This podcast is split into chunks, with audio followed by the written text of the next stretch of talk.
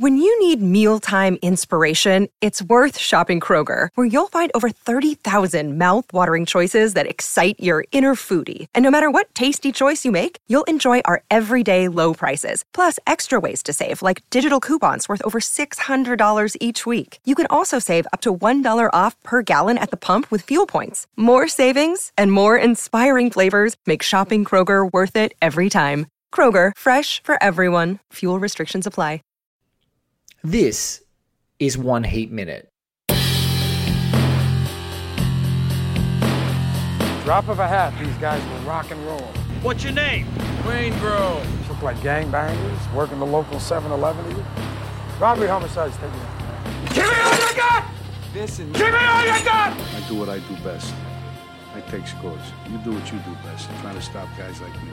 A podcast dedicated to all 170 minutes of Michael Mann's LA crime opus Heat, one minute at a time.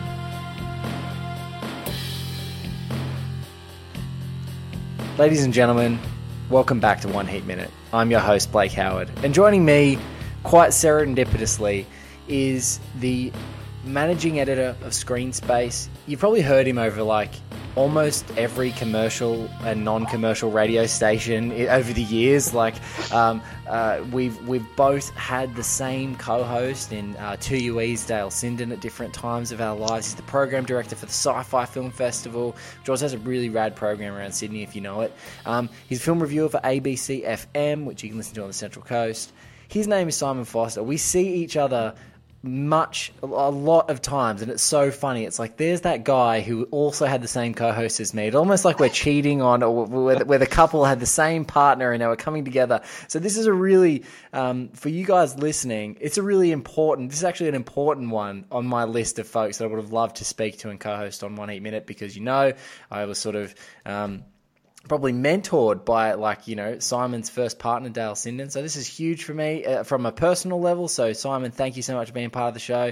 And we're at the 68th minute of Michael Mann's 1995 crime opus on this insane project. So Simon Foster, welcome to One Heat Minute. Mate, I'm thrilled to be here. I didn't know who you were until five minutes ago, so I don't know what you're talking about. no, no, we've been passing sort of ships in the ether for quite some time now. Um, Yes. And it is a thrill to be part of this extraordinary project. Um, I'm working my way through every one of the minutes uh, in preparation for this show, and I've heard some extraordinary some podcasting, mate. So congratulations on what you're doing and on the minute you gave me, which I'm very excited to talk about. Yeah, look, it's um there is no dead air in this movie. I actually was having a beer with a couple of friends, you know, just about to see the most as we're recording this Mission Impossible's out, and I had a friend was asking, you know, you have and I'm sure you have it Simon too, and I have it myself. You look at the running time of a movie and you're like, uh, and- and is this is this worth my time? And especially if you haven't seen it, depends on the mood. Everyone does it, right? Everyone does it. And I had a friend, and I said, "Oh, let's go grab a couple of beers, and we'll go and see a couple of mates." And said, "Let's go see Fallout." And they're like, "Ah, the running time." And I said, "Look, you know, especially with one heat minute, they know I'm doing this podcast." And I said, "Look, all 170 minutes of Michael Mann's a masterpiece. I, I barely take a breath. I'm just so transfixed. I go, and there's 90 minute comedies they could shave at least 40 minutes off. Oh, that's exactly right. That's exactly right. And what, what you've done with this podcast is that you've focused in on um, the skill that a director of Mann's status brings to every frame of a film. And I think that's important. There's not a lot of directors working in the business today who have the craftsmanship, have the storytelling now, have the um, the prowess with actors that that Mann does. Yeah. Um, and I'm drilling down on every one of these minutes. We're celebrating not just Michael Mann, but also this technique, this craft, this you know, some would say dying skill of, of old school directors to, to bring that sort of depth to a movie like Heat. A, a, a great movie, still a genre movie, but in the hands of someone like Mann, and you know, it's an extraordinary piece of work. Yeah, and, and I I agree with you. It's like one thing, if anything, at the end of this project, you know, we talk uh, ad nauseum about Mann, but you know, he's he's getting these actors at the peak of their careers, and he's getting cinematographers, and he's got sound designers, and even just location scouts that we've poured over in the series. So you know, we've got a funny we've got a funny little bridging minute Simon and I are going to talk about, which I like. I like the bridging minutes because it it's a tone shift in the middle of a minute. We've got what I like to call fantasy land. We are in fantasy land at the beginning of this minute with Neil McCauley played by the never more handsome than right now Robert De Niro, um, and Edie, Amy Brenneman's character, sitting on a balcony in Fantasyland, talking about, you know, let's cut the bullshit. You know, they're old enough in their life, particularly Neil. I think he's capitalizing on Edie's naivete there a little bit in this scene, and we'll, we'll, we'll watch together the minute, and we'll listen. You guys can listen along. But you know, there's a moment here. He's, he's, he's he doesn't want any of the bullshit. He's seen his crew looking happy, and I think he's mm. found someone. He's clutching onto her, and then we get we, we transition into a beautiful moment, a little quiet moment in an Oscar winner's second film. Yes. Yeah, we catch the end of, of, of this minute with, with Natalie Portman, which I think is extraordinary. The the the, the quiet moment when I first watched this this minute, um, I've written down every line of dialogue from this minute. There's only Right. about forty words, and uh, what I zeroed in on was, as you say, De Niro at his most handsome, but also at a period in his career in that early 90s when he was exploring the bad guys, but exploring them in different shades and in a really nuanced way. So, you know, leading into this, into Heat, he had just done Frankenstein, he'd just done Casino. He was playing bad guys, but bad guys with, you know, real depth and, and different sort of greys to their character. You, you bring up an awesome point, Simon, which is I'm gonna I'm gonna, guys while we're talking, I'm gonna slightly do a bit of vamping here because this is one thing I've wanted to talk about a bit, and I'm gonna jump on it before we even talk about the minute is just the run up, like the run up for De Niro and the run up for Pacino to this movie. So I think it's super important when you like look back at their careers. You're like, where whereabouts in their career did that land them? And um, I, I I heard someone t- that turn a phrase of a run up, like using more like a sporting reference. You know, this is what was the run up that got to them. So even if you just go from '87, Angel Heart, the untu- to your point, Angel Heart, The Devil, Untouchables, Al Capone. He does Midnight Run in '88. He's got Jackknife, We're No Angels, Stanley and Iris, all sort of smaller films. He's got then he drops the bomb of Goodfellas, Awakenings.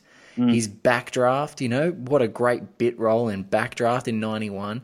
Cape Fear '92, a few other small ones. He stars in a Bronx Tale, which he you know directed, um, Frankenstein, and then you know rolls into Casino and then Heat. So his run up, they've got to be in like there's five or six of his top ten performances. Well, that's exactly right, and he he keeps working. Even in these most recent years, people say, "Oh, you know, De Niro's making Dirty Grandpa, and he's making all these sort of second tier films nowadays." He's also making Silver Linings Playbook and still getting Oscar nominated. He's also making these incredible films that actors of his age aren't walking up to anymore. When you compare him to where Pacino is nowadays, Yeah. and and and when you say the walk up to Heat that was Pacino's career, he just sort of crossed over into that. He'd gone from the quieter, gentler Pacino, the whispering Pacino of, of the Godfather years, um, into the Dick Tracy, the scent of a woman, Yeah. the hoo ha, and then into Heat when a great ass and all that sort of stuff. We're getting out of our minute here, but um, he was just sort of becoming this bigger, larger than life character. Whereas with De Niro, he was getting deeper and deeper into the sort of characters he played for for several years, but he was bringing something fresh and new to it, and that's why I think. I mean, I'll go out on a, a limb here and say Heat's one of De Niro's three, maybe four best performances. I agree. I, I, I mean, I know that that is the out on the limb conversation, but I think that when you when you've watched when you've watched a film as as obsessively as I have watched and and uh, essayed this movie, I can't I can't think of another performance that he's done. But you're right, Pacino has a more inconsistent run up because he has this weird gap. There's the like, it's a movie called Revolution in 1985. He does Scarface in '83 one of his, know, obviously so iconic. And then he comes back with what is a ripper of a movie, but it was like his return, which is Sea of Love. Like he disappeared for four years, didn't do a thing. And so, Yep. you know, you look at De Niro's um, resume conversely, and they're like, he's there, like he's still he's still plying away at all these different roles, and then you actually see some of the better. Um, uh, I think some of the better Pacino performances a little after Heat, which is like Heat, Donnie Brasco, Devil's Advocate, The Insider, Any Given Sure. Sunday, Insomnia, and so then then after Insomnia, it sort of takes a wild jump off the bridge, as far as I'm concerned. But it's like, but it's really funny because you've got this like you know, it's like De Niro is right into De Niro, and Pacino's been bouncing all over the map. Um, Yep. But he comes to Heat, and it's like the focus of being able to be quiet and intense, as well as some of those more the big histrionics, the great ass. Um, again, guys playing along at home, I love when. I'm, I'm going to go back and listen and find how many of our guests do the great ass impression on this podcast because you can't help it. I, I, look, I've done it too. I'm going to find myself. If someone's listening along and you can email us at mail at oneheatminute.com and tell me how many times someone's done that, I'm, I'm in. I, in fact, I might go back. I'm, t- I'm warning all of the guests who've been on this show. I'm coming back to you for your best great ass impression. I'm going to cut it into one thing. It'll probably go for a minute and a half of all your best great ass impressions. I'm going to write that down because that's definitely going to be happening. It's a good idea to do. That's a Wikipedia list waiting to happen, isn't it? so so yeah look it's so it's really interesting and just even you know I, I the other ones i like to think of so I, I don't know about you but it's like dante spinotti who's the cinematographer of this movie he did this and two years later he did la confidential. And i would ask you are there any two better looking movies in the 90s like there's like there might be those two. There's the deacons obviously but la confidential even even beyond heat like that curtis hanson masterpiece is exquisitely shot. It is so sublime, and both set in LA. Like my god, Yeah, he captures LA in a way that, and and, and Michael Mann returned to LA with Collateral, and also sort of redefined Yeah. the way LA was shot and, and looked. So he's got a fascination with the visual um, stylings of, of, of Los Angeles, and and you're right, that certainly comes through in in in Heat. Um, it was fascinating to sort of read up before I did this, before I did the podcast. Um, there was some use of green screen in some of the scenes that Yeah, um, in- in- that, that, that shot in yeah in this in the scene, yeah. in, in the same location. Actually, it's a little bit earlier in the film, but it's exactly the same location because in the blocking here, um, um, if you're so for you guys playing at home for the 68th minute. It is the original theatrical cut Blu-ray. There are a few varying versions which do have some off timing. So if you if you don't have the same version, I'll just describe where we're up to. It's an hour and seven minutes on the dial here, but at the freeze frame, which you're which you'll see on the screen as you're beginning this minute if you're watching along and playing along at home, um, you're capturing De Niro in the right of frame, and behind him is, um, or sorry, sort of blurred in the front of frame is Edie, Amy Brenneman's lovely luscious locks, and and in the back is the sort of the sh- trees and the shrubbery of the valley that's next to her sort of stilts house in the LA hills, and it's in this scene where they couldn't get the lighting right and they did use green screen, but here because the lighting is coming from the house and they're lighting it out here, um, they're not needing to use it. But yeah, you're, you're spot on. You're spot on there. All right, guys, let's. We went. We went on such a deviation. I'm having a look at We this. did. We went right up. I got caught. We're going to watch our minute. We should have a look at the minute and then drill down on some Look, of the this stuff. is a guy who's done radio. He knows how to get back on track. All right. So, Simon, thank you, guys. We're going to watch along um, this minute and we're going to sort of take it in, and then you guys can listen along, and then we're going to come back and chat about it.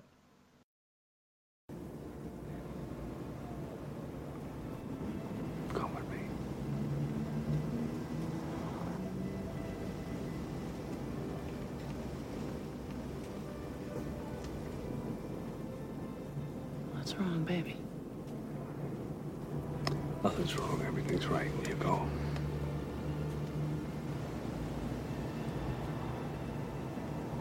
Yeah.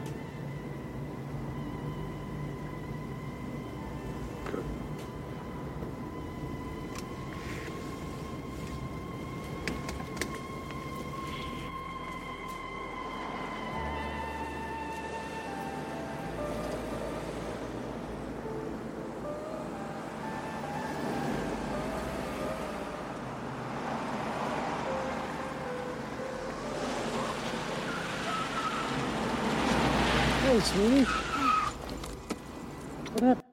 Wowza. Yeah, that moment in the middle of that sequence between Amy and, and De Niro, um, Edie and, and, and, and Neil, his head stoops down. He says, Come with me. Then his head stoops down, stoops, and he, he becomes fixated on a point. And there's a moment of realization in his character there where he realized that he's pitting his dreams um, with her and what he wants from this fantasy world against his work ethos. He's going to have to, as we know, maybe we don't know, I can't remember exactly where it comes in the film, but when he says you've got to be ready to leave behind everything you love in 30 seconds, that's what he's bringing. He's bringing her into his world into that sort of time frame, and he's almost certain that he's going to hurt her at some point. And I, this is a heartbreaking scene for me. It's a beautiful scene. Yeah, and you're right. It's like eleven. I, I was I was watching along, and I was trying to take note of where exactly in the minute. So we're eleven seconds into the minute that we're watching. So one hour, seven minutes, eleven seconds, and he sort of there's a moment where he can't look at her, and I think you're exactly right. That's exactly right. So what's the matter, baby? And it's the heartbreak for him is right now he's the mo- he's the least guarded that he almost is in the whole film. There's some In the whole film, yeah. some de- de- delightful unguarded moments uh, in front of Pacino, where the, where his guard's down and he's relaxed, but it's not intimate. And this is like that deeply intimate. And as you said, it's heartbreaking because I agree. He's looking away because he knows he's he, he knows that if that if he walks out of that hotel, he's gone. Like it's over. And so he's in this like this is where he's talking about. Uh, and I think we've maybe stumbled onto something that sort of echoes really strongly in that conversation scene with Pacino is he's talking about not having enough time. In this moment, he's like, I literally have to get this done so quick. I have to get this done so quick in order to to make sure that I can survive this. Like it, it, for, for this relationship to survive, for us to survive, there's no way. that- Like there's no, there's nothing I can do um, except except push through. Exactly. And and we talk about how handsome he is and how young he is and, and the, the, the steely resolve he has of this character. But when in that scene there when he's looking down and the way Spinotti shoots it, he there is the tiniest tiniest um, tension in his brow. It's not a fully furrowed brow, it's just between his eyes. He gets a little crease there. Yeah. And he, he's looking down and when he looks up at her, there's the, the smallest movement, you can just see that he knows within his own life he's crossed a line that he probably thought he wanted, and now he's into a zone that he may never have been before. And it's just um, it gives so much depth to his character, and when and when those sort of tiny incremental movements do that, um, that's that's damn near perfect screen acting for me. Yeah, I mean, especially his awareness to even take a beat. Like, so he's fixated on that point, and it goes about six seconds long. We're just playing it on mute while Simon and I are talking, and Simon's sort of commentating it almost. But it's like he's fixated on this point. There's the furrow of the brow, and then she says, "What's the matter, baby?" And he's just sort of take like he he almost can't look at her at the beginning of that moment, but he takes a beat, his eyes move, and it's like he gets to be distracted. Oh, sorry, he gets to get refocused back from this moment of distraction, um, and then he sort of says nothing. You you know, he's and his head, the, the head shake. Excuse me, the head shake says everything because the head shake says no. Like hmm. no, I'm gonna, I'm shaking it. I'm literally shaking it off. like no, pushing through it. I'm pushing through it. I can't Yep. get any more emotional. And I, I honestly think that that, as you said, screen acting to have the awareness and the calcul- calculation that De Niro has to like be on the brink of tears, but holding it like on a knife's edge, and then be able to shake it off and still maintain that intensity. It's he's like these guys are special. Simon. Like I, I, I just, I just don't think that they make people who are as aware of the subtleties and the the myriad of what tiny gestures like that can do to convey and sort of enrich performance. Because like, I don't think films allow a lot of actors to do that anymore. The the, Yeah. the, the, the films that were being made, I mean, this is a, a Warner Brothers picture. This is a big studio film. Yeah. To take these sort of small beats, to take these sort of small moments in a bank robbery movie, in a, in a police procedural movie, that doesn't really happen anymore. No. So um, this was a prime time for people like De Niro and Pacino to, to make their mark in these sort of movies, and I'm grateful that they were there. Um, this I also want to point out this scene for me. Um, the the the minute prior to this, where she talks about she went skiing, but she didn't really want to meet people. She doesn't like meeting people. yes, And and I don't want to cross over into the next minute, but you're, allo- you're Portman- allowed. You're allowed. Is that okay? Is that within the rules? Yeah, it, we've broken all the rules. All right, this is we've we are we are Neil McCauley in this moment. We've got an ethos. We've got a code. But right now, we're just going off the reservation. Okay, we're just Well, breaking all next the rules. In the next minute, Natalie Portman, uh, just as we cross over into the 68th minute, she says, "I just wanted to be alone." So this sequence is about people who are um, not entirely comfortable about being alone, but are resigned to the fact that parts of their life will be. And De Niro's facing up to that fact in his in this scene. He's trying to do something about that, but he's realizing how tough it is to make that happen, especially being in his situation. So this whole, I mean, this my 60 seconds and sort of the, the 15 seconds either side of it is this whole really sad sequence about how lonely these people are in the one of the biggest, most bustling cities in the world. with you know, with LA as its backdrop, here are three people who are willing to either accept their loneliness, accept who they are, or do something about it, which is maybe even harder. And what's funny is that Natalie Portman is excited to be to see Vincent in this moment, and Hmm. Vincent is that guy too. Vincent, Yeah. Vincent's in denial. Vincent's like when Nick, when Neil right now. There's some great echoes and contrasts in these characters, and when Neil's on the run up here, sort of whatever fantasy land we you know we want to call it, but you know if there is that sincerity of that emotion that he, this is what he wants, Vincent's on the downhill, and I think that's also part of that loneliness. I think you're spot on. Is like she sees Vincent, and what what strikes me is that she sees kinship in Vincent too, because she knows that mm. he's compa- he's he he's got that lone you know he's alone. He's Yeah. he's alone. He's a, lo- a lonely guy as well in, in, in much the same ways because he's kind of floating through his marriage. It's not the connection's not there or at least it's not there for Justine. So this what, what I've not understood until this project is just how is the finesse of this entire like there's like even 10 minutes of conversations um, and encounters between men and women um, that echo through different other story threads that all sort of have shared experiences or have huge contrasts and and and you know this is just the sort of final one that in that at the beginning of the conversation it feels like it doesn't fit with the other conversations because it doesn't have the I don't know, it doesn't have the bite that some of those others have until this Sure. until this moment. Until Yeah. you see his guard down. Until you mm. see in the next sequence um, Natalie Portman alone um, on Yeah. the street. and which is beautifully sort of queued up by the music. Elliot Goldenthal's music in this, which the guitar twang goes from the end of this scene, then increases as Natalie comes in. It's um, I, I don't know a lot of Goldenthal's work, and he and he he went back to work with Michael Mann again, like a long time later with Public Enemies. They they didn't work together. Um, after time. this Yeah. for a long time, but um, the music in, in this minute, in my minute, and, and into the next is is really beautiful. He- uh, he's um he's got what's so striking about Goldenthal's stuff is the uh, um is sometimes it's really delicate like a drone. He'll just sort of he'll just sort of sit on a drone and you won't even know it's there. It's like a dog whistle. Yeah. um, and it'll start to immerse you in it and you don't realize that it's there and then it's just all encompassing. It's all you know you're like oh my god this music's here.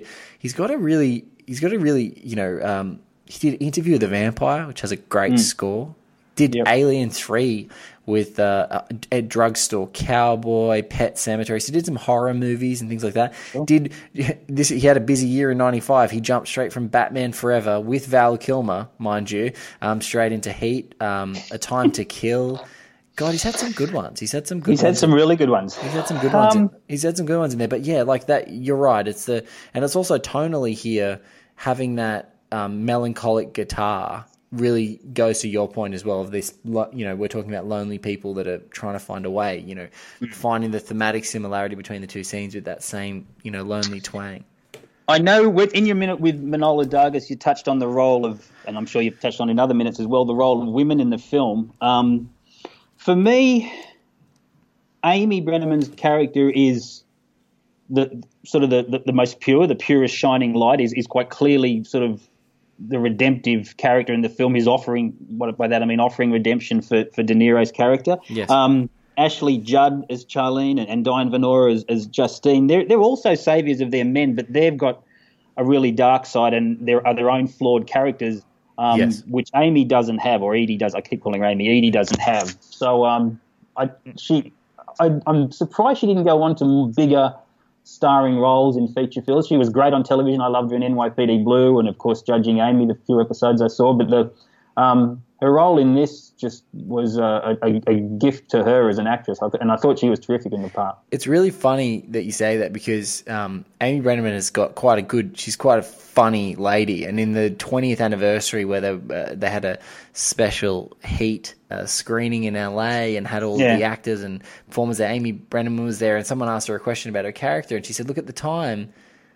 My, when Michael asked me to do this role, firstly I said, "No way, it's too violent. I don't want anything to do with it." And then he, Michael Mann, retorted like, "Oh, that's why you must do it because I need I need exactly that energy. Yeah.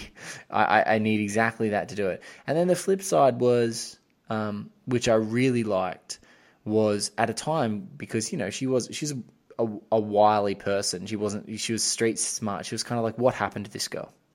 So we're hmm. fr- we're freeze framed on the twenty second, twenty second second of this minute. She's got this beautiful, warming, like absolutely, as I said, pure, loving face. And hmm. she at the time said to Michael Mann, "What's happened to her? Like, was she abused? Is that why you know, daddy issues?" Da, da. And he goes, "No, she loves him."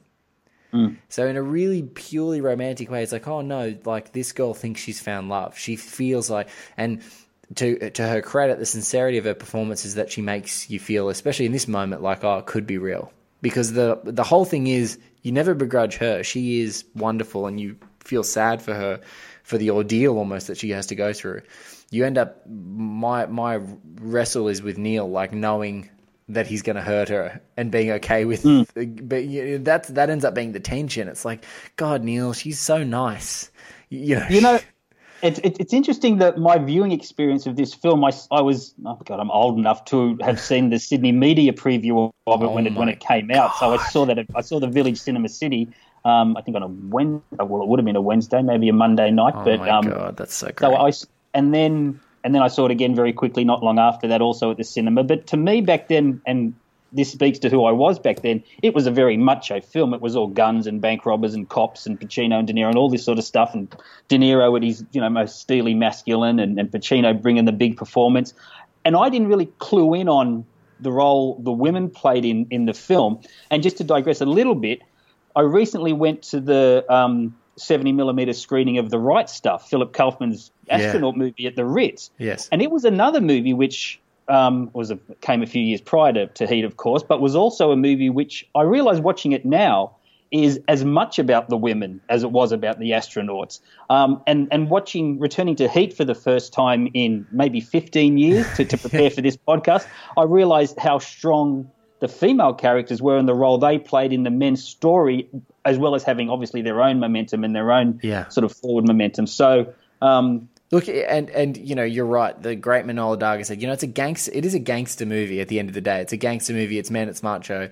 But these women all have such phenomenal characters. You know, to to to entangle. I think you know, you were just talking about Amy Brenneman, and the conversation always starts like, how did Amy Bre- Amy Brenneman not do more movies? And then you go, how did Ashley Judd not win an Oscar? You know, how how is Yeah. Ashley you know, someone as phenomenal as her, and then you go, oh my god, Diane Venora, like she's just great in everything that she's ever done. And so, so many of the women in this movie, I just look at, it, I look at all of them, look at little bit players like, um, uh, uh, I think it's Kim Staunton who plays Lillian, Dennis Haysbert's partner. I'm just like, every one of these women are so vital. Even Rachel, the crime scene, uh, the crime scene, like Sure. and Pacino's work wife. Um, I really love, I really love eh, their tete a tete. I really love their energy.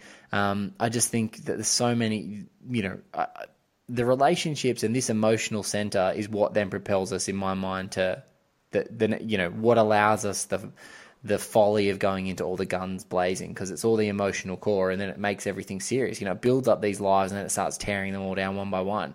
And that's what's Yeah. so wonderful is that once that once that heist happens and they just tear apart LA, everything starts breaking apart. Everything starts falling apart at the seams, and that's the kind of you know the tragedy and also what makes it so engaging as we sort of head into we roll into that last bit of the film. But we I, get I think. Sorry, I, I just want to say. I think um, when I when I first saw it, my first impressions of it, I, I, and then in the wake of seeing Heat and the other Michael Mann films came out, I didn't often rate Heat as highly as some critics had rated, and, and obviously as you rated. And I, there were periods where I put Thief or Manhunter or Collateral as as quote unquote better Michael Mann films. Yeah. Returning to it for this podcast, I can see the complexities of it that aren't always addressed in some of his other films. So um, it's right up there with, with you know one of my favorite Michael Mann films for sure. Oh, that's good. I'm glad. It's I've uh, there's a lot of um a lot of folk who've come back around to going. I didn't remember it being this good, which is I which I which I which I like because a lot of people. I don't know. It it depends on the time. Honestly, I- I'm much the same. I didn't see it. This is showing my age. I saw it on VHS for the first time. I missed it, um, and I was and I, and I was actually you know probably old enough to see it if, I, if a parent took me along, but I didn't see it.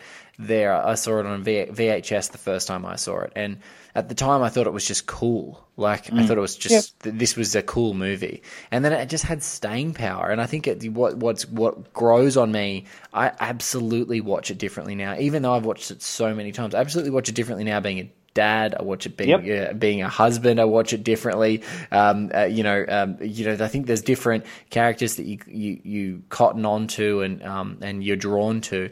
But no, I, I I agree. It's yeah, we could. A lot of folks talk. You know, Michael Mann now it seems like it's now really the fad to go. There's so Michael Mann is the huge, you know, unsung great filmmaker that a lot of people really look forward to his films and talk about all of his stuff. And some there are some psychopaths out there, Simon, that'll tell you that Blackhat's a good movie. Just, I mean, they those people. I try and mention them regularly on the show and just say, guys, stop, okay, stop. I still haven't done it. I understand. I'm waiting for what I understand to be a much better director's cut or director's version to come out or I to agree. come to these shores. I don't know if I've, it's, it's turned up here yet, but I'll watch it then. But no, I didn't see the That's okay. on the wave just of, on know, the wave of negative opinion. I didn't see the last one. and, and that's fine. And look, I just think that yeah, he's a one. He's a wonderful filmmaker. I think, and there's a couple. You know, the, I look at this period of his career, Last of the Mohicans, Heat, and The Insider, and I just go, wow. Yeah, see, I backed I backed Insider as probably my favourite Michael Mann film until I started rewatching Heat. Yeah. Um, and and you've made the point in other podcasts. Um, he superficially he he deals in these bold masculine sort of characters, but he's a deeply romantic Oh. filmmaker. This like you, you've pointed out in past eight minutes the um, Last of the Mohicans. Obviously, you point out the origami scene in this one when he leaves it on the bedside table in- in, Heat. Um, and uh, he finds just the most sweetest, charming moments in in the midst of some real muscle flexing, and that's um, and he does it without being showy. He does it without sort of drawing too much attention to it. He lets us discover it years down the track. Yeah, he's uh, he's one of those really great filmmakers, and they they feel like rarities these days. Which is when they're making a big studio movie, where they're like, the audience is smart enough for me to leave a small detail, Sure. and then when they watch Yeah. it again, they might go, oh, or if they catch it in that first viewing, they might go, God, that's a lovely detail. you know, that was a, it's a really smart thing that um, happened. We're only thirty seconds into this minute. This is great. Um, you get Eady's beautiful shot. She's just absolutely stunningly beautiful as well. It's just not Yeah. put, make too fine a point on it, but she's um, uh, Amy Brenneman at the time, so beautiful, so warm. That this reassuring smile. It sort of perks up Neil. They share a kiss, and bang! It's a great. It is a great shot. Just very plain, very you know, you, you know, it's a very very closely staged shot of Yep. Natalie Warmed by the, the, the sun, like in, in contrast to the, the, the darkness of the night in the scene prior, her whole face is warmed by the sunlight of LA, which Yes. offers hope, but deep down she's lonely now. Like she's having a sad moment. So She's the only girl standing outside of a school in 1995 LA that's happy to see a policeman. She's the only girl. that's a great point, of course. like that's some, sometimes I can just go back and I'm like, you know, this movie does a, I think, a totally effortless job at creating a really great cultural diversity without even trying. Like, just this Yeah. is what LA looks like. We have Mykelti Williamson, we have the amazing Wes Studi, we have Pacino, we've got Kilmer, we've got you know um, Danny Trejo, the wonderful Danny Trejo, Dennis Haysbert. young This is young what- Danny, yeah, I know. yeah, in his first movie, his character Right. name original Trejo. So you know, you know, um, and they and you just come around. The car comes around. You know, nice little stop off in the LA suburbs. Some Vincent, subtle very- camera movement there as well, though. Like the camera tracks behind her to follow the car around. And it looks very- like it's an a very- unstaged. it's a very sweet touch too because Vincent's like hanging out the window, like in a very cute sort Like- of dad.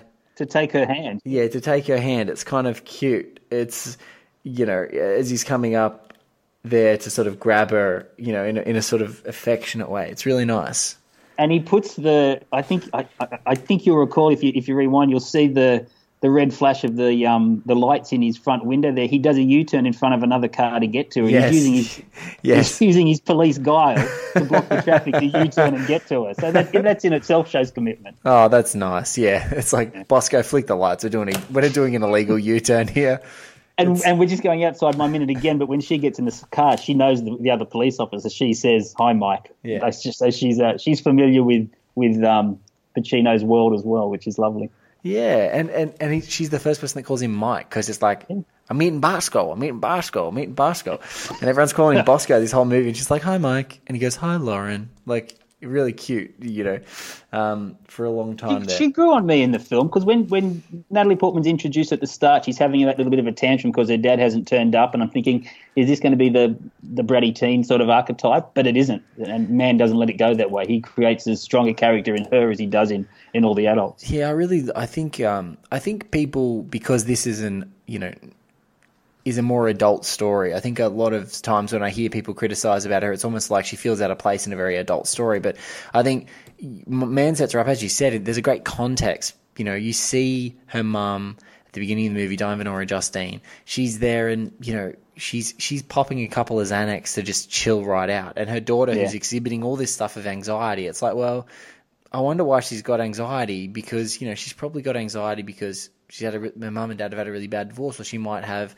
you know some kind of genetic proclivity toward anx- anxiety because her mum's clearly popping a couple of Xanax just to walk through the day in LA. Sure, and so sure. you know I, I always I always you know again I feel really and again, it's you know I know you're a dad of two, so it's like it's, it's you, you have this really deep connection where you just like you feel really protective. I feel really protective of her in this movie, much like Vincent does now. When I watch her, I'm just like, man, it sucks. It really sucks because she's Yeah. already uh, mum and dad have already had a divorce. Her dad's clearly a dropkick. He doesn't really pay much attention to her. Her mum's her mum wants a second chance at a marriage uh, to be young and, and frivolous and not to have a child, and she's sort of Yeah. left all to her own her own devices. Which comes back to sort of refocusing on on the characters in the film that I didn't give much credence to when I first saw the film twenty odd years ago. To, Yeah. to to focus in on the emotions that Natalie Portman's going through, as you say, because I'm a dad, because you're a dad, you see this this depth in that that just comes to us through age and our own observations, our own maturing, um, and that just shows how how precisely Mann got those emotions and those situations right. So testament to him. It's a real quiet rebellion too. I didn't want mum to pick me up, you know. I did, Yeah. and that's kind of it's so sweet. It's like she's a real. At the end of the day, she's a good kid. She's not doing something, you know. She's not. If she was a bratty teenager, she would have. She would have stolen that coke from whatever convenience store that she got it from, or something. You know, you, you, there's there's there's all that potential, as you said. You know, we've we've watched a million movies, and so you you start to recognize easy and lazy story tropes, you know, with different bratty teenagers, etc. But she's just very quiet. You know, before her huge bold reveal, which we see later in the movie, you know, her big cry for help. But it's like, and just um, looking at that frame there, that in and of itself, it's such a nondescript part of LA. It's it, it to make it look that lovely in that light um, with that widescreen. That's Spinotti at, at doing some amazing work in a scene that could have just been a throwaway scene. it's like they. It's like 120 locations in this movie. Oh, Like, really? I there's like know that. 120 locations. They didn't shoot in any studios anywhere. And so, you know, for folks who might not be as, uh, you know, film obsessed as Simon and I just listening, if you're a bit of a casual listener, like just just logistics. Like imagine, and I'll just put it in here. Imagine setting up a kid's birthday party for 120 days in a row at 120 different parks and having to invite 100, you know, the same guests or whatever. But that's what they're doing when they're setting these individual shots up. They're dragging a bunch of trailers, they're dragging a hell of a lot of camera equipment, they're dragging any stunt people that they've got there. And for the big days, you know, the truck, you know, the, the awesome armored car heist at the beginning of the film, or like, um, you know, or, or, or the incredible centerpiece heist that we see, you know, they're going to these same outdoor locations you know, for 20 days in a row just to get the mm. shots that they need to get and they set them up and the actors are there and they've got to wait for the correct light so they can light match it because we're shooting on film at the time so you can't do a lot of the easy color correction you do with digital photography these days. It's just a logistical behemoth you know like to, to to do it. And it's that's why it's sort of a, one of those dying studio movies that we sort of mentioned earlier on the podcast. It's so incredible. So yeah even things like you know um, Vincent is outside in a Koreatown, outside in Koreatown when he's going to the nightclub, and then his the interior is a a nightclub that used to be underneath the Payless shoes in another part of LA, because you know, so so to even shoot that one scene, they're not go, they, they went to Koreatown for an external because they thought they liked the neon and liked the setup and liked the car park and liked the staging for the outdoor areas, but for the interiors, they're going to a completely different place. So you're thinking they're probably doing four or five setups of the camera and then rolling and multiple nights and late nights or whatever. So yeah, it's a it's just a beast. I just like which makes the which makes the um, his decision to go digital for collateral and shoot the city that he knows so well on film in a new format and create such a extraordinary sort of visual feast for that film it shows what a a how comfortable he is in that setting but also how daring he can be to capture Yeah. the, the city in as many different ways as possible Yeah, Collateral feels like you know uh, um, one of the things I just deeply admire about Collateral, and it was it was a time that he didn't use Spinotti, and Spinotti came back and used uh, used digital photography again in Public Enemies later. Um, but it was just about the depth of field in Los Angeles at night. You just can't. That that's the reason they use green screen here, and even in the 4K transfer, I think Spinotti talked about how he he thought it was more beautiful in the 4K transfer than it was on the film because he was like some of the ways they've been able to just sort of subtly elevate light in um in um the evening scenes and things like that just the depth like the clarity of those scenes now when with those beautiful transfers um you can do it but yeah like it- it's so you know LA is so quintessential and recognizable and shot to death. You're right. To find just a random street corner that doesn't feel like it's been shot on before in this huge thing, it, it is weird. It's a, it's odd. beautiful Oh man, what a minute! I'm exhausted. Here I was heading into heading into this minute. I'm thinking I can't do. It. I can't talk a minute on heat. I can't talk a minute on this minute. and here we are. What nearly an hour into it. So we are 40 minutes, 41 minutes. And I love that you're like, I'm so tight. Well, look, Simon, I'm sorry to tell you, but you've got eight more minutes to go back to back after this.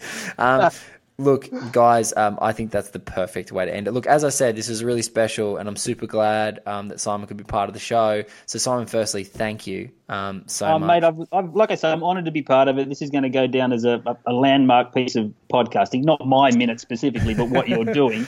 Um, so I'm thrilled to be part of it in any way. Oh, look, thank you so much, guys. Um, screen space, so which is um, screen dash space dot squarespace.com is where you can find Simon. You can find him there. And is it at screen space? Is it all one word or is there a hyphen in there on the Twitter sphere? Uh, no, it's well, it's at Simon R Foster one. I couldn't get the screen space name because I'm hopeless tech wise. So at Simon R Foster one, it'll always get to me, and you'll always find it. Find it um over there, but uh, and also on Facebook. Make sure you put the hyphen in there. If you search without the hyphen, you get some Venetian blind company in Melbourne. So Yeah, look, if you're interested in Venetian blinds, don't use a hyphen. If you're interested in Simon, please use a hyphen. Um, look, it- it's been a huge treat um, for me. So, Si, thank you so much, guys. Thank you so much for listening. Um, this is a, a, a labor of love, but I'm I'm totally uh, thrilled that you guys could be a part of the show again and have a listen to Simon and I natter on. Um, we've got a stack of great episodes coming up, so I'm really looking forward to you guys um, having a listen.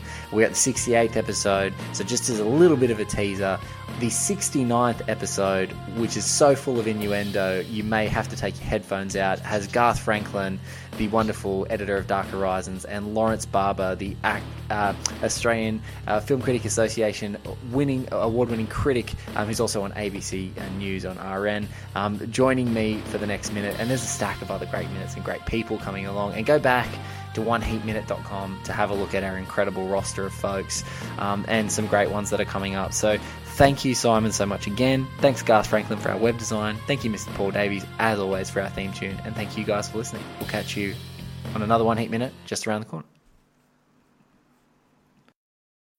When you need mealtime inspiration, it's worth shopping Kroger, where you'll find over 30,000 mouthwatering choices that excite your inner foodie. And no matter what tasty choice you make, you'll enjoy our everyday low prices, plus extra ways to save, like digital coupons worth over $600 each week. You can also save up to $1 off per gallon at the pump with fuel points. More savings and more inspiring flavors make shopping Kroger worth it every time. Kroger, fresh for everyone. Fuel restrictions apply.